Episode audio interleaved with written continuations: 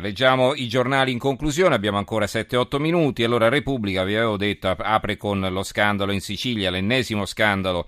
Sicilia, il libro delle tangenti, questo è il titolo. Eh, il giornale di Sicilia, naturalmente, ho la prima pagina qui, dice molto di più. Arresti in Sicilia per tangenti, spunta un libro mastro ai domiciliari Dario Lobosco, presidente di Rete Ferroviaria, e due funzionari del Corpo Forestale, Salvatore Marranca e Giuseppe Quattrocchi. Non a caso il titolo del commento di Nino su serie cose già viste, cose già dette, quindi figuriamoci un po'. C'è un'intervista anche a Sergio Rizzo, la corruzione dilaga nella società, eh, Sergio Rizzo è Corriere della Sera, ha scritto tanti libri insieme a Gian Antonio Stella e, e, e, quindi viene intervistato dal giornale di Sicilia. Eh, la Sicilia invece ha arrestato il presidente RFI, eh, Rete, Rete Ferroviaria Italiana Lobosco, lo scenario aperto relazioni con personaggi di alto profilo istituzionale e pubblico.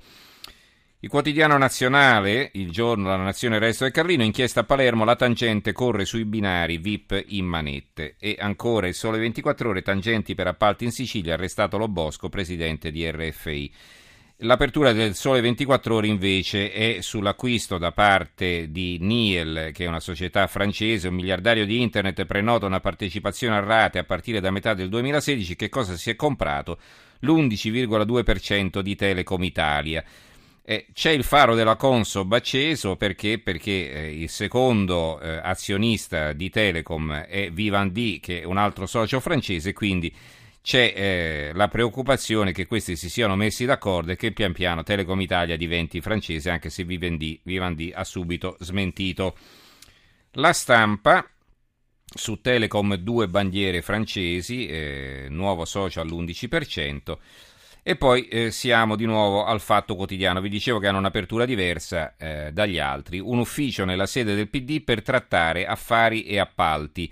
Mercanti al Nazareno, il ruolo del costruttore Pessina, editore dell'Unità. Guido Stefanelli e Massimo Pessina, proprietari del giornale renziano, usano la stanza del tesoriere democratico Bonifazzi al largo del Nazareno come ufficio per i loro appuntamenti romani.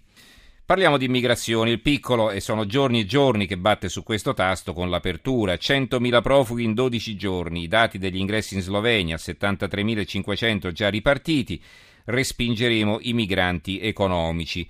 Austria 10 giorni per il muro, per costruire il muro si intende. In Italia identificazioni con l'uso della forza. Non so cosa voglia dire questo, ma non c'è scritto in prima pagina. La prealpina profugo vince 400 euro alla slot, non ha documenti di identità e il titolare della ricevitoria si è rifiutato di pagarlo. Questo è successo a Gorla Minore, ha vinto 400 euro alle slot machine eh, e qui dice nel, nel, pezzo un episodio che pone a suo modo ancora una volta in evidenza un fenomeno dilagante fra gli stranieri, la ludopatia. Sono tantissimi infatti i richiedenti asilo che in attesa del verdetto sul loro status spendono tutti i soldi a disposizione nel gioco d'azzardo fra puntate sportive e macchinette. La cooperativa che li gestisce ha anche attivato uno psicologo per aiutarli.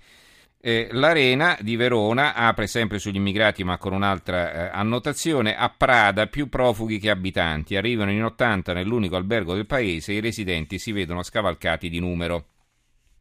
Il Gazzettino di Venezia apre con Veneto Banca il giorno della svolta, ma ci sono altre due notizie interessanti. Allora, la prima, indipendenza, pochi soldi, addio al referendum. Solo 1363 veneti hanno donato una somma per finanziare la consultazione, raccolti 114 mila euro, ma servivano 14 milioni. La regione via al rimborso dei fondi. E c'è una foto del presidente della regione Zaia.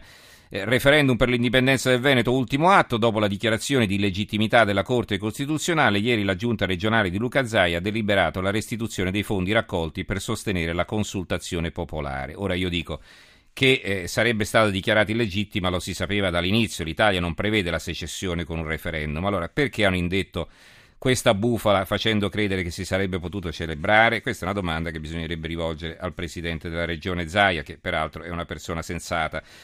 E poi Padova abolita la tassa sui rifiuti per enti religiosi e civili dal 2005. Pensate, per dieci anni imposta mai richiesta, indaga la Guardia di Finanza. E quindi si è scoperto che dal 2005 la tassa sui rifiuti, gli enti religiosi e civili non la pagavano. Il tempo. L'Organizzazione Mondiale della Sanità fa marcia indietro, la carne non è tossica, clamoroso dietro fronte. Ecco, questa è una verità, è una notizia che hanno solo loro e non capisco veramente dove l'abbiano presa. Comunque, la nuova di Venezia di Mestre, il grillo in tavola vale il gamberetto, c'è un'equipe che da 25 anni studia e assaggia insetti, l'Università di Padova e l'alimentazione del futuro, l'argomento un po' che abbiamo trattato ieri. Katane e spade, un arsenale, questa è la loro apertura, denunciati tre ventenni sul web annunciavano un'apocalisse. Italia oggi Netanyahu e Putin stanno trattando per un accordo di libero scambio, quindi un riavvicinamento tra eh, eh, la Russia, ulteriore riavvicinamento tra la Russia e Israele. Ricorderete la visita di Netanyahu a Mosca qualche tempo fa che aveva eh, fatto storcere il naso all'America di Obama. E il, eh, sul quotidiano nazionale Turchia Erdogan fa piazza pulita degli oppositori. Eh, alla vigilia del voto, domenica si vota in Turchia, ne parleremo domani sera sicuramente in trasmissione.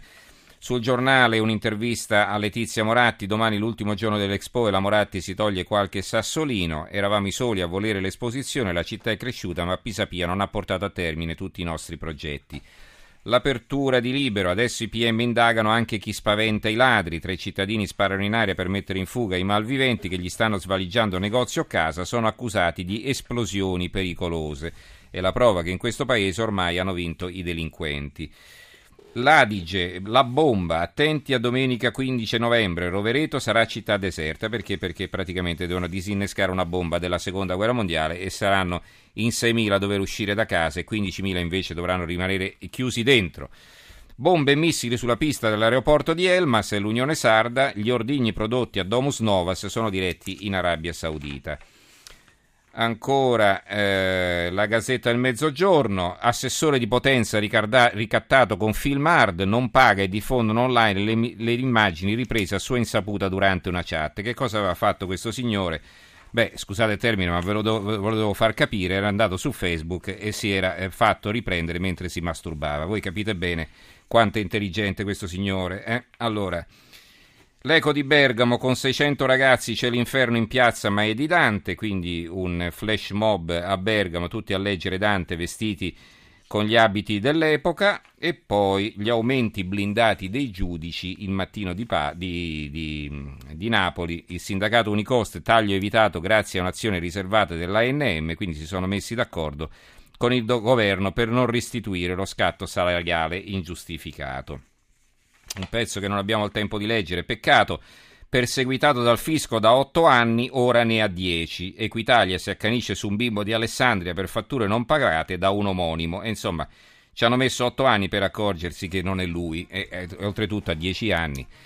E va bene, quindi ci fermiamo qui, eh, diamo la linea al Berico Giostre che condurrà il giornale radio delle due. Saluto in regia Gianni Grimaldi e ringrazio anche Luciano Pecoraro che ha curato la parte tecnica, Giorgio Allegretti, Carmelo Lazzaro e Giovanni Sperandeo in redazione. Grazie anche a tutti voi per averci seguito e ci risentiamo domani sera. Buonanotte.